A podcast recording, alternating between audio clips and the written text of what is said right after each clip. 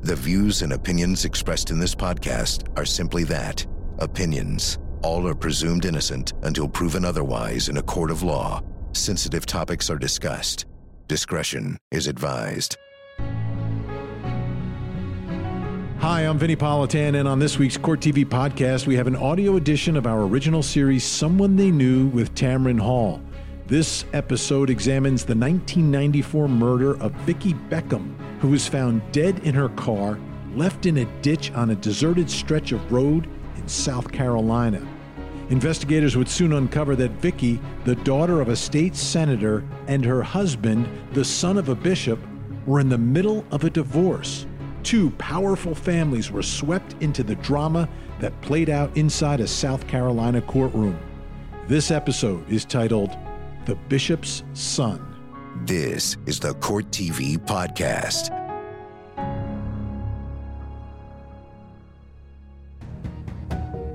These were two very prominent families that kind of joined together when Stephen Beckham married Vicki Lander. And I'm not sure that anybody in Newberry wouldn't have known these people. She was in the car dead. It didn't look like an automobile accident. It looked like a homicide. There was no way that the accident itself could have caused it based on the minimal amount of impact. I was thinking about how I was going to do this, you know. There's a murder, there's sex, violence, and rock and roll. There was a point where the cops said that this was an almost perfect crime because they had nothing to go on.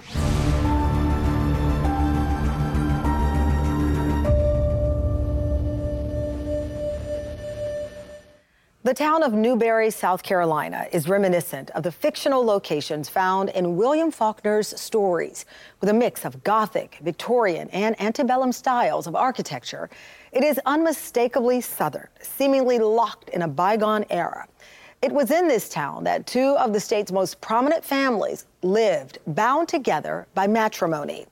But on June 12, 1994, an horrific crime would shock Newberry to its core and pit these two families against each other.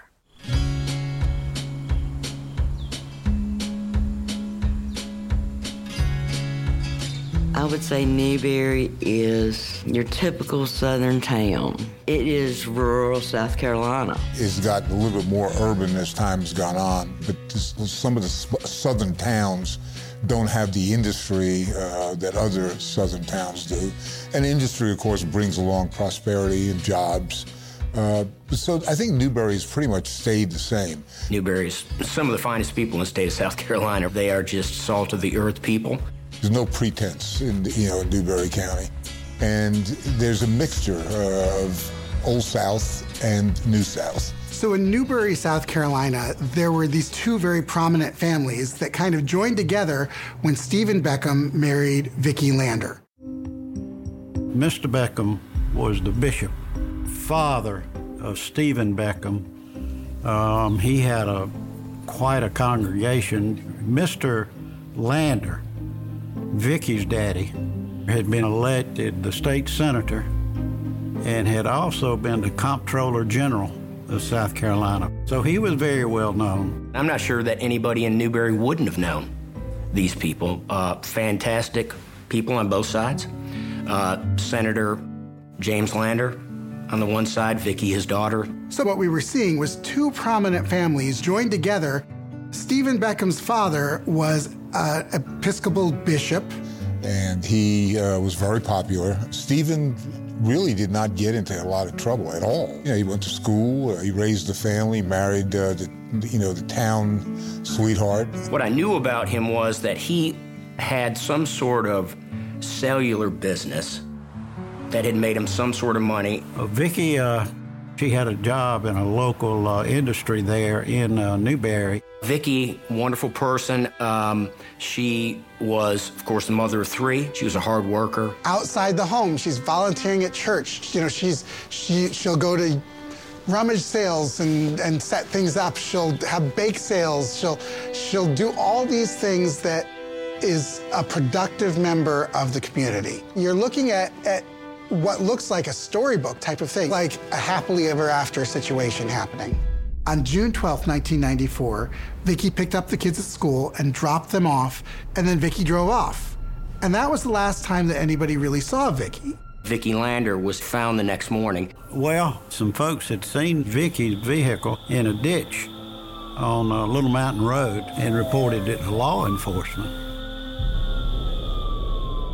Well, she was in the car dead. What initially happened uh, was when the body was found, uh, Vicki's body, on the side of the road, she was slumped over in the driver's seat of the vehicle. Clearly, this is a very small ditch, by the way, and they, they knew fairly quickly that it was from a, a cervical fracture and, and just caused her death. There was no way that the accident itself could have caused it based on the minimal amount of impact. And there weren't really any clues as to who had done this and how.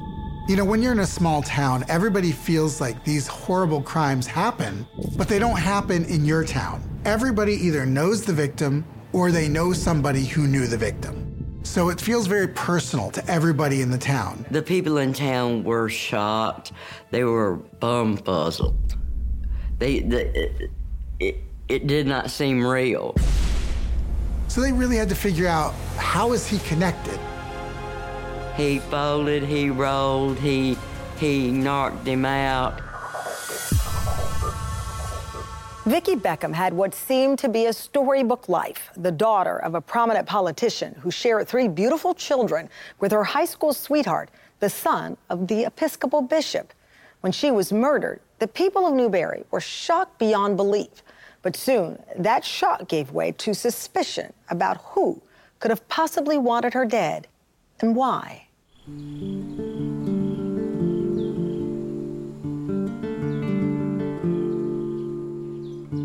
The husband is always going to be a suspect when a woman is, is killed. And the husband, everybody knows him. They know his father, they know his family, they know his story. I think he was in the forefront of the law enforcement's collective mind because it's all it's always the spouse. That's the first one you go looking at because they usually have the motive and the opportunity. But they couldn't get anything on him. He was brought in for questioning because they needed to know where were you, what's your alibi, and you know that that was a struggle for the cops because he had an alibi. Stephen had been with the kids, and he'd been with the kids continually, so it didn't look like he was the one who'd done this to her. So then they had to look into other people. I wrote a quasi editorial saying, Hold now, just hold on. He has not been found guilty. They are like finding evidence.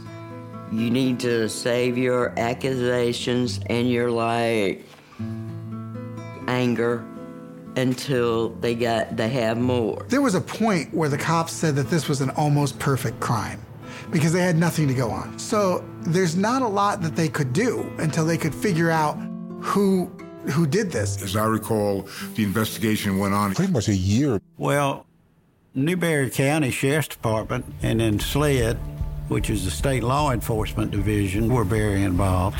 There was unimaginable pressure on the police to solve this. First of all, this isn't a place where murders happen all the time. Second of all, everybody knew this woman who'd been killed. And she was this wonderful lady who everybody loved. And she's from an influential family. Her father is a state senator.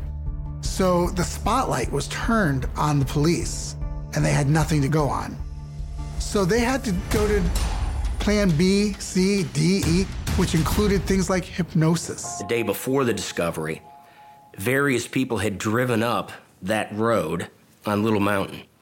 And eventually, these people were able to describe the vehicle involved, which I believe was a Grand Prix, a very old, unusual vehicle.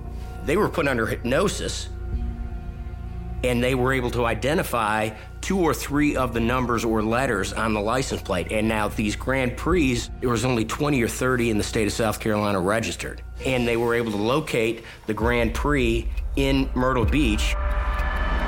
The Grand Prix was registered to the owner of Smuggler's Strip Bar. who said, That is my car, but I had given it to a bouncer at Smugglers, Richard Anderson, over two, three weeks to use. SLED went to Richard Anderson's home and confronted him. Richard apparently said uh, to the SLED officers, Give me a second, I'll be right back. He closed the door and he ran out the back door. Cops realized, okay, this is this is our guy. But why would somebody just randomly come from Myrtle Beach from a strip club and kill somebody, this housewife who's living, you know, in the low country somewhere? And, and for what? What's the motive here? So they really had to figure out how is he connected? He then was apprehended shortly thereafter and did go back to SLED headquarters in Columbia and confessed fully. Yes, he did. He folded, he rolled, he he knocked him out. He he just let it all hang out. Mr. Anderson was not one of these hardened criminals who really knew what he was doing. He was not a criminal mastermind. So the minute the cops started confronting him with certain things, he was willing to tell everything. Somehow or another, he and Stephen uh, linked up, established some sort of relationship. Stephen and Anderson started talking about uh, doing something with Vicki, and Anderson went up to Newberry, and that's where uh, he killed her. Everything looked perfect from the outside, but when you started really peeling back the layers and seeing what was going on and seeing this was a marriage in trouble, they had separated, and this was a marriage that was headed for divorce probably sooner rather than later. They were talking about uh, who was going to get the kids, because the custodial parent. So I think at that point things got a little serious. So what we understand is that uh, Vicki uh, Lander uh, dropped her children off at um, the bishop's home. At some point, we believe that Stephen Beckham decided that he was going to talk with Vicki about the custody situation. And he jumped in the car with Vicki. Why she let him in that car, I cannot tell you. I reckon she was trying to be conciliatory. And it got a kill. He started whacking her in the back of the head with a gun. Before he delivered her up to Richard George Anderson. He then drove Vicki's unconscious body to the location where Richard Anderson uh, was waiting, which was in a forest across the street from uh, the bishop's home. At that point, she still was not dead, but Richard Anderson eventually uh, struck her in the back of the neck with bolt cutters, breaking her neck. Then he waited until it was night. Then he drove her to the place called Little Mountain. And in this one location, it's a very steep drop off off the side of this road. And the plan was that he would push Vicki's dead body in her car off the side of this mountain, which would have gone down hundreds of yards into a forest and probably not be found for months. And it would have better looked like an accident rather than boat cutters to the throat. He borrowed a car to come here to do the transaction. And several locals saw that car, and he was scared that he was going to get knocked out. At that point, Richard Anderson eh, just freaked, so to speak. That's how the car ended up on the wrong side of the road and they found her instead of the other side, which contained a large gorge. And at that point, Richard Anderson got in his car and left. And the, and the car of Vicki Lander was in the ditch on the side of the road. And they realized there was no way that this death was the result of a car accident. His story, combined with all the connections that Stephen Beckham had to Myrtle Beach, and the fact that we had phone records that showed he'd actually had direct contact with Richard Anderson, plus uh, ATM records where he was at uh, smugglers, made it very clear there was it was unmistakable that those two had a connection. I think he figured that the best way to get her to shut up is to shut her up permanently and get her out of his life forever.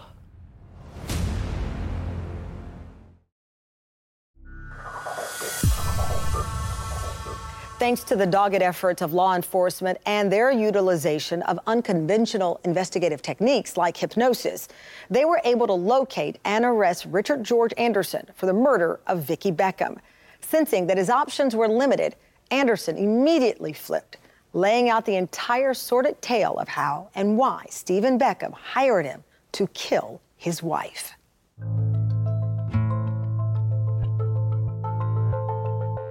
This is such a bizarre case with so many twists and turns. I would tell you, I probably think about this case every single day, if not more. There was just too many connections between Stephen Beckham and Richard Anderson for Richard Anderson's story not to be true.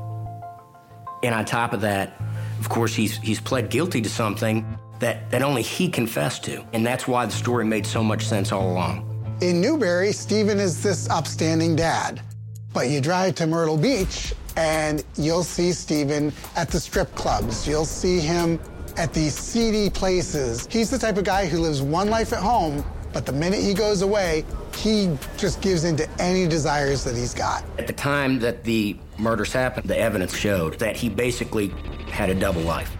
He seemed to be a caring husband and father while in Newberry, but he was in Myrtle Beach constantly. Not just occasionally, but constantly. He would be at strip clubs, uh, play video poker, and was using drugs at the time. He would go and play out at night. Because he would stay with the kids, and somehow he gravitated towards Smugglers, which is a strip club, one of the strip clubs in Myrtle Beach. There's a place down there called the Dollhouse. They probably get 750, 800 people a night. But they're, they're people who are golfers, they're businessmen. This was not a place like that. Uh, you know, this was not the type of place you would expect Stephen Beckham to be in. It was a seedy place, even as strip clubs go. And it was right there in, in Myrtle Beach. And it was far enough away that he wouldn't run into people who he knew from back home in Newberry. I would imagine it played a great deal in the dissolution of their marriage. She did find out. She found out about his drug use and abuse, uh, found out about his gambling, and they were going through a divorce when, when this homicide happened. There were tales of gambling, cocaine, of selling, buying, snorting, uh, running with a pack that was there with the, the owners, the bartenders, the bouncers, of course. Well, Richard Anderson was a bouncer, as I recall, at the Smuggler's Bar. What we believed was going to happen was that Vicki Lander was going to say all these things to the court and out him, so to speak, in regards to his drug use, his double life. And it was going to cause a lot of problems for him in Newberry itself. And that was what we believe to be the motive of the case of the murder. And if that got out there, it would be embarrassing. It's not a good look for the son of an Episcopal bishop to be involved in all these seedy things. He wanted the kids, he wanted her to shut up and go away. And I think he figured that the best way to get her to shut up and go away is to shut her up permanently and get her out of his life forever. What happened was the day after the warrant was issued, we learned later on that he had driven all the way down to Florida, checked himself into a hotel with his two oldest children, stayed there for an hour and 30 minutes, checked out, and then drove up to Kentucky. He basically goes on this tour of the Southeast. He drives through Georgia, he goes down to Florida, he goes up to the Carolinas, he ends up in Kentucky. Here you had Stephen denying everything and pretending everything was okay and then taking off for parts unknown. And some say was fixing to take the kids out of the country because he was fixing to get arrested for Vicki's murder. Eventually, he was found in a parking lot under some sort of apparent overdose. To this day, we don't know if it was an accidental overdose or whether it was an intentional one. We don't know. But what we know is he needed medical attention, and that's when he was found. He OD'd on cocaine, and that he was trying to get out of the fix that he had put himself in. But he did not take into account his Episcopal friends being so concerned about him when he was unresponsive, they called the ambulance. Busted. You cannot get an EMS in a case like this without some variety of law enforcement showing up. And that's when the brick wall crumbled. They took him to the hospital, and Bishop Beckham called me and said, My son is, is a suspect in uh, his wife's killing. And I ran over to the Lexington County Hospital. Not only was he a suspect, he was probably the main suspect because he had run. You don't run unless you feel some kind of guilt going on. He brought me a old army rifle, a picture of his wife, and an address. He wanted me to kill his wife. After a year long investigation and a multi state manhunt, Stephen Beckham was finally brought to justice. The small town of Newberry, South Carolina, had never seen a case like this in which two of the state's most prominent families were on opposite sides of the law. A jury will now have to make sense of a convoluted murder plot and Beckham's double life in Myrtle Beach.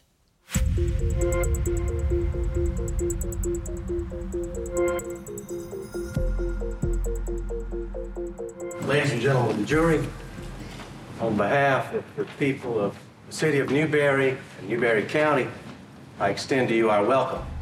Oh, you got two, like, semi public families. There's a murder, there's sex, violence, and rock and roll. I saw people in there I knew every single day. There wasn't a empty seat in the courtroom. Ever. Victoria Lander Beckham, the victim in this case, was brutally, cold bloodedly, and viciously murdered on June 12th of 1994 by Richard Anderson and defendant Beckham. Well, by the time we got the case at the solicitor's office, um, law enforcement had done such a good job that we really we had it all set up. And Richard Anderson pled guilty in this courtroom to murder. And Richard Anderson will testify in this courtroom before you to what he and defendant Beckham did. These are very high powered, so to speak, uh, defense attorneys. On the date, day of her death, when Vicki Beckham's car was found with her body in it at 9 o'clock at night, within an hour or two. They were at Stephen Beckham's house, and they were accusing him of the crime then. No forensics, no fingerprints, no statements, no identification. And that's the problem, ladies and gentlemen, with this case. And as you listen to the case, I think it's going to become apparent that the police came to a conclusion. Why, I don't know. As the solicitors told you, the victim, Vicki Lander Beckham is the daughter of this county state senator. Perhaps law enforcement felt that they needed to get aggressive immediately and start shaking some trees. The thing that we did, uh, first we moved for a change of venue. Uh, and they granted a change of venue and they brought in to Newberry a jury from Walhalla. They just bring the jury in and they stayed in Newberry for the couple of weeks that we were in trial. I do know this that throughout this process, and you will see, the entire focus of the one year long investigation in this case was to find some evidence to link Stephen Beckham to this crime. They couldn't say, oh, this marriage is wonderful. They couldn't say, this is a choir boy, because no, he's not a choir boy. If you take Stephen Beckham out of the story and out of the case, how do you tie the bouncer at the strip club that he goes to to Stephen Beckham's wife? You can't. He has to be involved for this to make any sort of linear sense. Do you recall having a conversation with defendant Beckham during late March, early April of 1994? Yes, sir. And what was that conversation about? Something to the effect he was referring about um, Slick Rick. Did you know Slick Rick? Yes, sir, to the, to the establishment. Well, why did he mention Slick Rick's name to you? What, what, what was the conversation about? He had um, asked me if I had seen him, and I saw him um, about two days prior, and I notified him of that. And um, he asked me the next time I see him for, for him for Slick Rick to get in touch with Steve Beckham. So defendant Beckham asked you to tell Slick Rick to get in touch with him? Yes, sir. I think that he was trying to get other people besides Anderson to kill his wife. When you were living and working down there, did you have a nickname? Slick Rick? During that period of time, would you ever go to Smuggler's Bar? Yes, sir. Do you recall meeting defendant Beckham during April of 94? Yes, sir. What conversation, if any, did you have with defendant Beckham when he came by where you lived in the mobile home park? It was to clear the money that I owed him, plus make some more money. He wanted me to kill his wife. Did he bring anything with him? Yes, sir. He brought me a old army rifle, a picture of his wife, and an address. Did he give you any instructions about what to do with the gun and what to do with the address? We talked a little bit about it, and about what I remember, there was a long driveway with lots of woods, and he would not be in town this weekend. she would be alone. It would be a good opportunity this weekend. To do what? To kill his wife. Tell the jury kind of what you said, and what he did, and how this conversation went. I explained that I just got out of the penitentiary on accessory murder charge, and I was in no hurry to go back. Yes, somebody who's called Slick Rick probably has some credibility issues, you know, on on trial. But there were enough of them, and their story made sense. No one has offered you uh, or suggested to you anything you ought to say. No, I'm here because I feel bad. Well, if you feel bad, then why is it in March of 1994, April of 1994, when somebody's handing you a rifle, a picture of their wife, and an address and asking them to go sniper, that you didn't feel bad? Well, that's why I'm here now. That's why I feel bad because I should have done something then and I didn't. So you're really seeing the two sides of Stephen. You're seeing the the upstanding side, the types that you bring home to mother, and then you're seeing the other side, which is sleazy and dirty. And you put those together and you start realizing that all isn't what it seemed. Uh, the people there in Newberry, they didn't know him at all. I was expecting a body, not somebody who was still partially alive.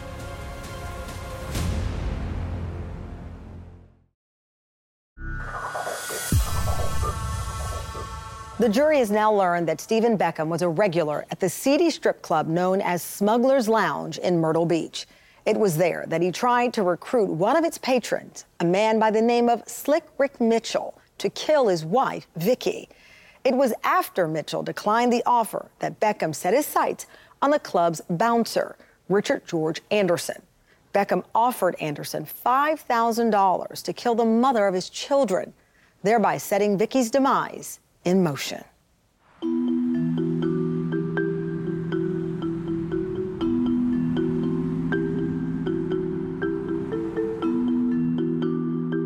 Everybody in Newberry knew each side of this case. There were too many dynamics with the families in town. And, you know, you were either going to be with the Beckhams, you were going to be with the, the Landers.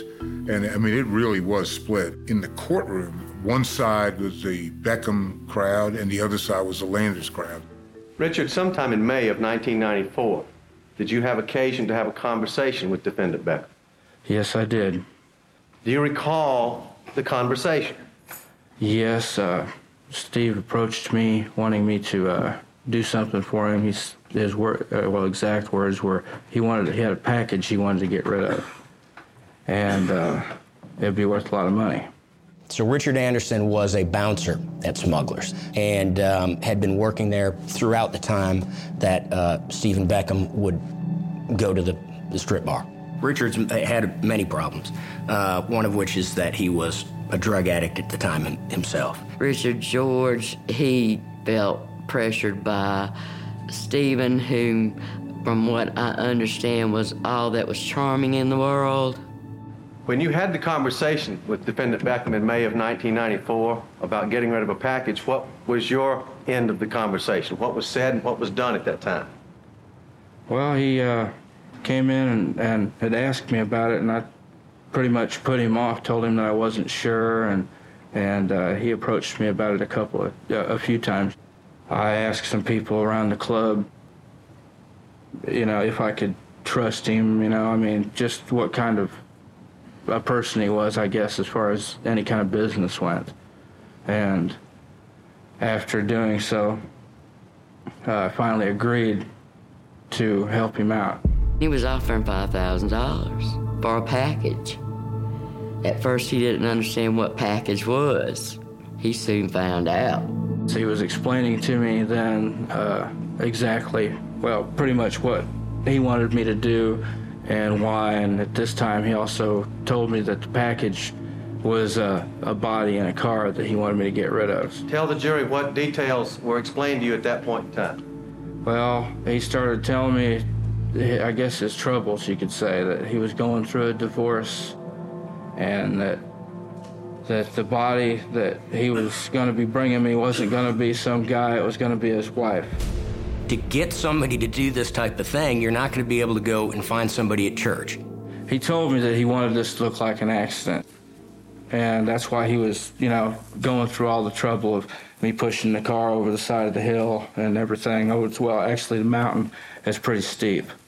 And uh, he wanted me to break the neck of the body and bust out the windshield over the driver's, over the, the wheel to make it look like that's how it happened. And what happened next? As I walked up, uh, I saw Stephen Beckham moving around in the car. As I got closer, I could tell that it was him. Uh, he had a pink towel that he was wiping down the dash and, and the door area, and uh, he motioned me to the back of the car on the passenger side. Uh, I saw what well what I know now is uh, his well I saw his wife's body. Uh, she was covered with blood. He said that he was presented with this bloody body, but then he found out that this body wasn't dead. She was still alive. He went through it once again. He said, "Look, just wait till dark. You know, you know, you know what you have to do." And he left. I reached in and to, to pull the body over. Um, and uh, at this time, I, well, it was like she tried, it was like she tried to breathe. And that threw me off. I mean, that just shocked me. I didn't know, you know, I was expecting a body, not somebody who was still partially alive. So he left? Yes. And what did you do? Uh, well, I wanted to go ahead and I didn't, I don't know, I wasn't thinking about, well, I was thinking about how I was going to do this, you know, how I was going to break her neck, you know, and I took the bolt cutters and I struck her on the side of the neck to the, to the front of her throat and moved her over and struck her in the back of the neck.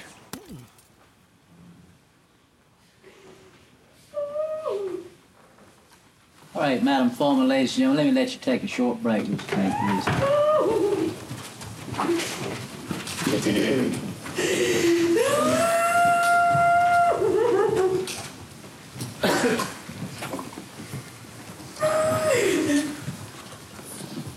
Well, you can see a woman being killed in that exact moment, in that exact way. It was very surreal. They didn't want to cause particular overt emotions or, you know, grief, although they couldn't stop all of it. They couldn't stop all of it. You had people on both sides all the aisle crying, wiping with tissues. People that didn't even know them were crying with tissues in their hand. Did you tell them that you wanted immunity? Yes. Did you ask to see to someone at the Attorney General's office? Yes. Have you ever worked for the police before? No. Why would you ask to go see the Attorney General of South Carolina? How would you know to do that? I was told that he was one of the only people that could uh, get, give you immunity. Richard was very intelligent, but he was very stupid. You know, he, he, I guess you can be intelligently stupid. And that, that's kind of what Richard was. Do you now have the promise of a 20 year life sentence from the state of South Carolina, even though you are the killer? My plea agreement reads that I have a 20 year life sentence if I cooperate and testify truthfully and stand up for what I did, unlike Mr. Beckham is doing. He was given a plea deal, and that is he pled to murder, which, uh, without pursuing the death penalty, ended up at the time to be a 20 year sentence. And at the time, we were pursuing the death penalty over what we would believe to be the puppeteer, if you will, Stephen Beckham. And I submit to you, she was murdered because he can't stand not to be in control. Upon hearing the testimony from colorful characters like Richard George Anderson and Slick Rick Mitchell, the jury will have to decide who to believe. On one end is the narrative laid out by a couple of dubious witnesses with shady backgrounds. On the other is the pristine reputation of the bishop's son. What hangs in the balance for Stephen Beckham is his freedom or a potential trip to death row.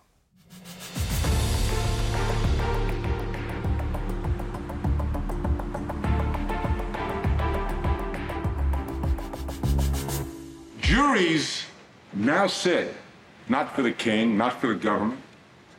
Juries now sit as a buffer between the state that has awesome power, awesome power, and between the citizens who are accused of crimes. I think it was uh, very emotional when you had both sets of parents or grandparents to their children. It was palpable how difficult it was to stay in the courtroom with these families with only 10 feet between them in a courtroom, knowing that one side wanted life and the other side wanted death. Let me talk to you about Richard Anderson. Richard Anderson, I suggest to you, is a vicious, violent person. Richard Anderson does not deserve to have you believe him. Richard Anderson is a con man. Richard Anderson is a manipulator. There's nothing to tie Stephen Beckham to this event. All of the circumstantial evidence in this case points to Stephen's innocence. None of it points to guilt. The evidence in this case dictates your success. Solicitor Jones is a fantastic orator. Uh, he's been a uh, solicitor there for 30 years, and uh, he, he is impressive in court. The evidence in this case will not allow you to let him get away with murder. When he would give a closing argument, you just wanted to get out of the courtroom. You felt like, you know, you were just being pounded on. I ask you not to forget about Vicki Lander Beckham. You don't know her. You didn't meet her. But you should not forget about her.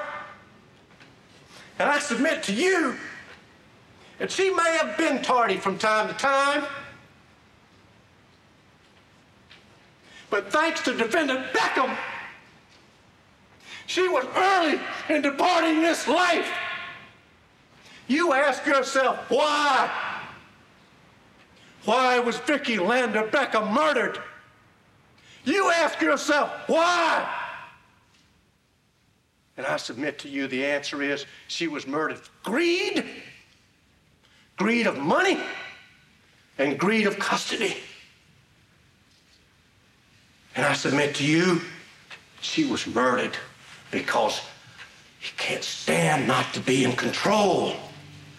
Now, the, the deliberation, as I recall, took about five hours, and um, that's pretty quick uh, in this type of case, which is extremely complicated from an evidentiary standpoint. Well, inside the court, it was tense because you didn't really know if either side had presented an open and shut case. These trials are tough on everybody. Uh, so I warn you, ladies and gentlemen, that if you do not believe that you can control your emotions, uh, during the receipt of the verdict, I'd ask you to leave now. If uh, you are in here and there is an outburst, uh, then you will be subject to a contempt citation, and uh, that means jail. The, the room was surrounded by law enforcement because the judge was scared that pandemonium would unleash in his courtroom. Uh, or bring the jury in, Mr. Bailey.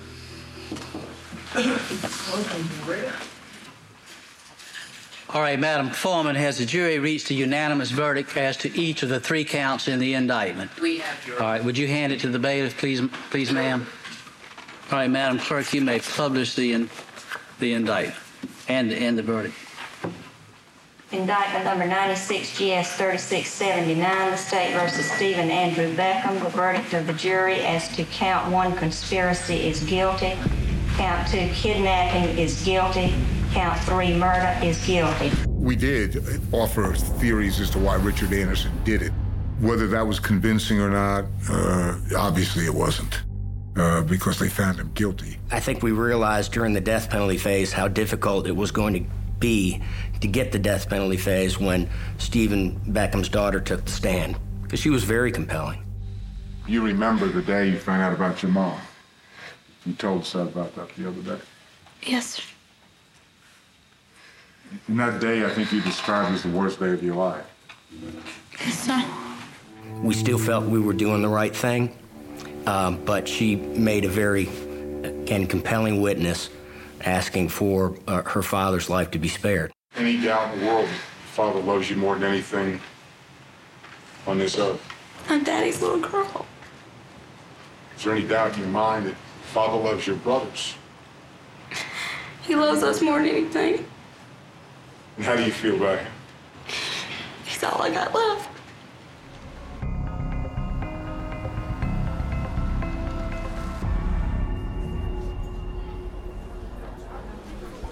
We, the jury, in the above entitled case, having found beyond a reasonable doubt the existence of a statutory aggravating circumstance as indicated in Part 1B, unanim- unanimously fix the punishment of the defendant, Stephen A. Beckham, as A, imprisonment in the state penitentiary for the balance of his natural life.